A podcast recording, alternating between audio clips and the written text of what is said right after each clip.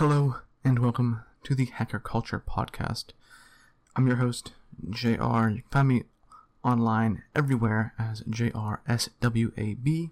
My website is the same.com. Today we're talking about programming and why learn it in the first place. Like, why is it important? What language should you choose? How do you start? Etc. I, for one, like programming. It's something that I've always enjoyed doing. I never enjoyed really learning it in a classroom setting. I don't actually have a degree in computer science, which some of you might be surprised to hear. Uh, my degree is in political science, so there's that.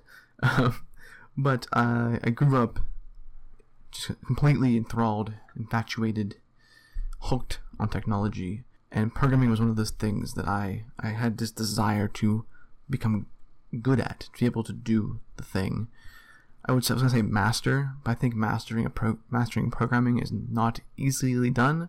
I think even the best programmers probably would tell you that they are not masters at programming. It's all about experience, and being more experienced makes it easier to solve the problems. Before we get too deep in the weeds, why learn programming? Well, for one, if you're listening to this podcast, you're probably into technology, and you probably would do well having it on your resume.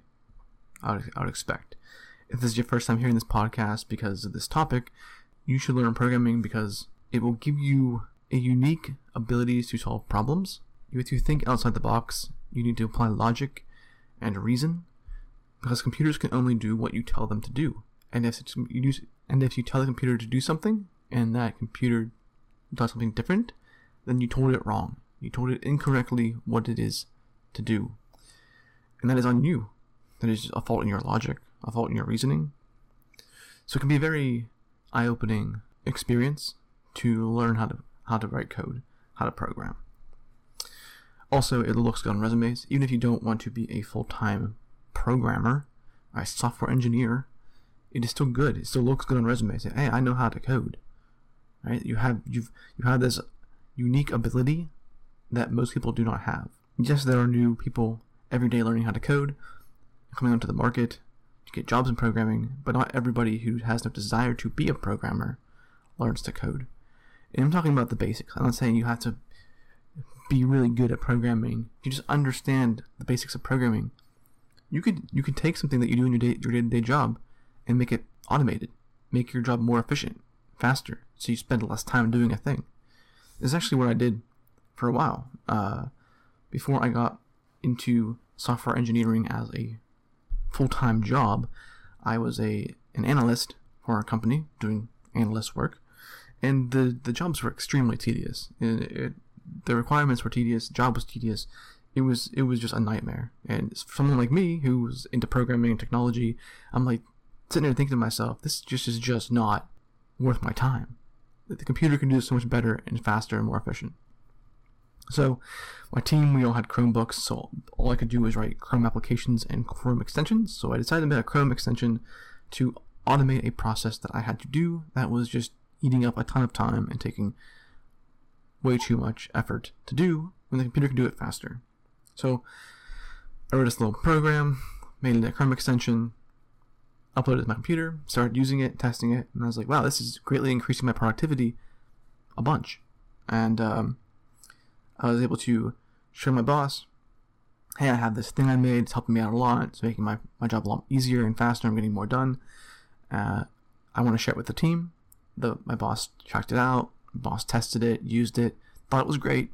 And so my entire team used it, and it, it increased not just my productivity, but the entire team's productivity. Which, of course, makes you look good, makes you look good if you do the same things. So even if you don't want to be a full time programmer and you like what you're doing, you can still use programming to your advantage. You can write little scripts and programs to just get these little things done, these tedious things that just bug you, you don't want to do. And that's why you need to learn programming. And if you're into technology, like you probably are everyone on this podcast, you also need to at least get your feet wet in programming.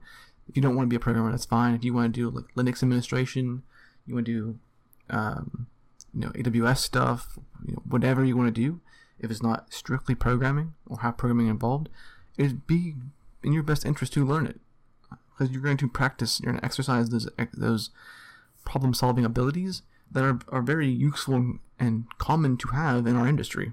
So that gets us into the next question. What language do you learn?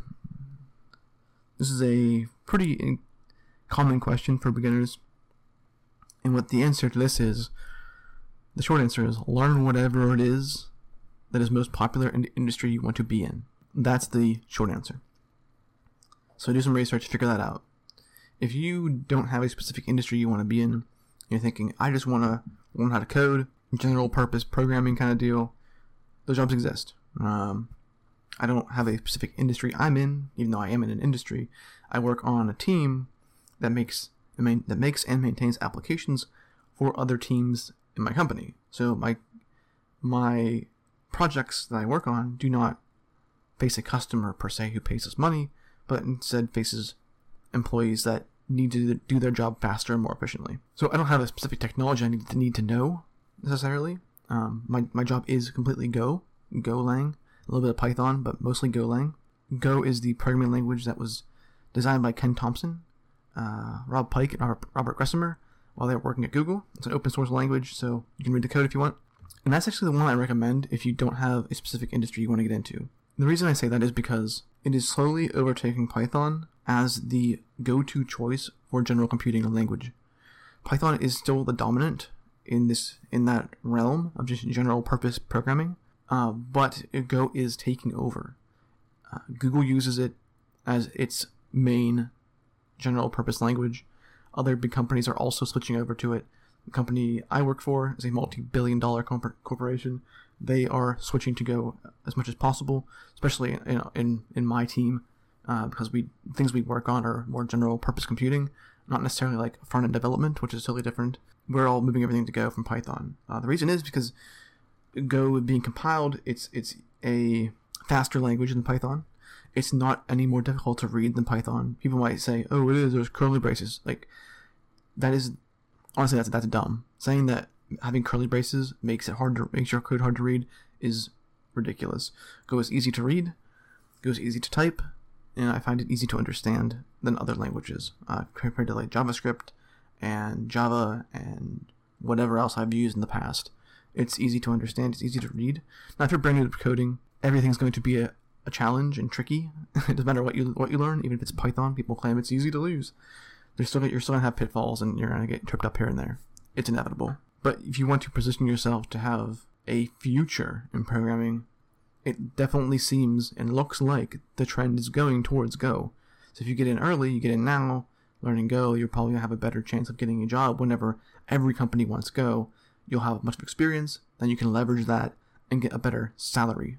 That being said, if you want a job as soon as possible, then Python would be your be- your, your best choice right now because there are more people coding Python, which kind of sounds weird, but that means there's more jobs for coding Python because uh, it still it still exists, still out there. It's not going to go away. Um, it's just going to be less of a dominance in the market. If you want to do web applications, then you'd want to use JavaScript. You want to learn that because that's what's used in web.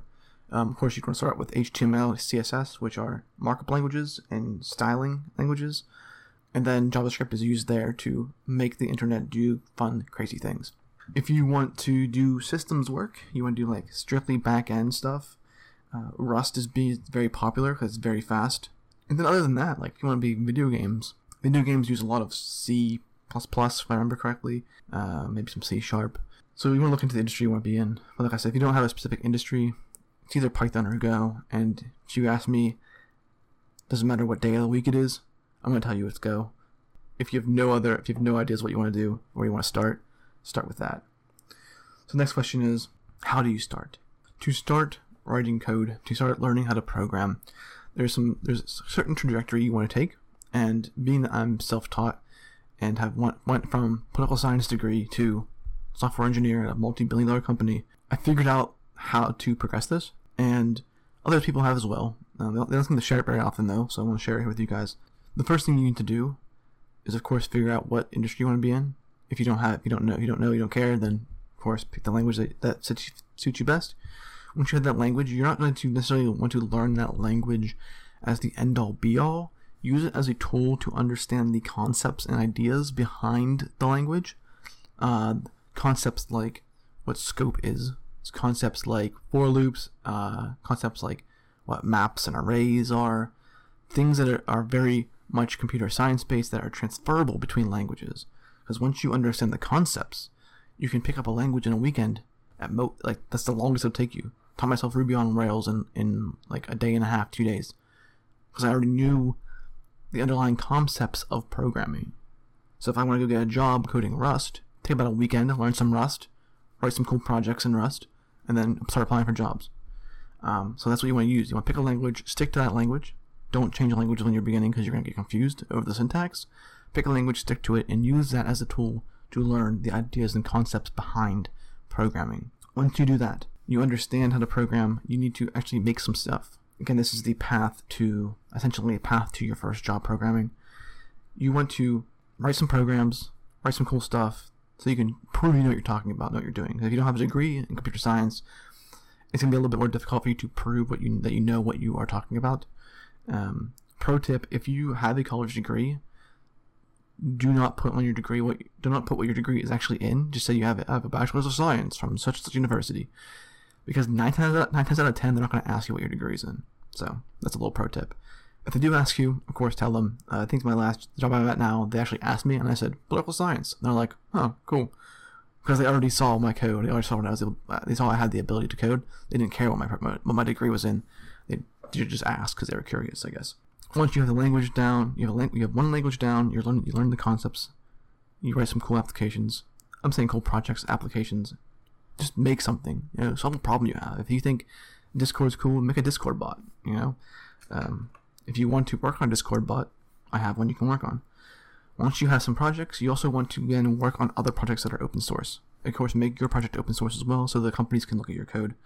Then you want to work on other people's projects, and this will prove that you can work on teams with other people in a nice manner because uh, soft skills are important. Work on some projects, get some group projects going or whatever it needs to be. And once you have that, the the next two steps are figuring out your getting your resume looking good and beefing out your your LinkedIn profile. Those two things are beyond the scope of this of this podcast, but those are the two things you need to do as well. Having a good resume will get you in front of hiring managers, and having a good LinkedIn will actually get you eyeballs to get your resume in the first place. You'll have recruiters calling you and messaging you every single day. Once I got my LinkedIn my LinkedIn profile like beefed up and on point, I getting one to three recruiters message me every single day. And there's ways you can do that, which we can get into another topic another day, so on and so forth. But if you want to have a more in depth approach to all this, you can check out my ebook, which has a kind of what we talked about here, which is a little bit more in depth, gets into soft skills, things like that. But I also started a video mentorship course. And this video mentorship course is going to take you from basically zero to hero so if you, even if you don't know how to code, this will still help you. It'll take you from zero to your first job. In there, you're gonna get templates for your resume. You're gonna get templates for uh, you're gonna get LinkedIn information, how to make it look good, how to beef it up. You're gonna get access to a private group. In this private group, we have coding challenges. We do group projects, and we'll help you get your GitHub looking good, looking good, so that you can be attractive to potential employers. If you're interested in that, check out my links. Uh, go to linktr.ee slash jrswab, and there you'll find a bunch of links. There'll be an ebook link there if you want to go to that, or you want to go straight to the mentorship. It's there as well. Um, I offer these things because people need it, and uh, it, they're affordable price. Each thing's different, obviously. The ebook is on Amazon, but if you buy from me, it's cheaper, and you get some extra bonuses as well. So check out those things if you if you want to learn more. Otherwise, just listen to the podcast. As always, Stay curious.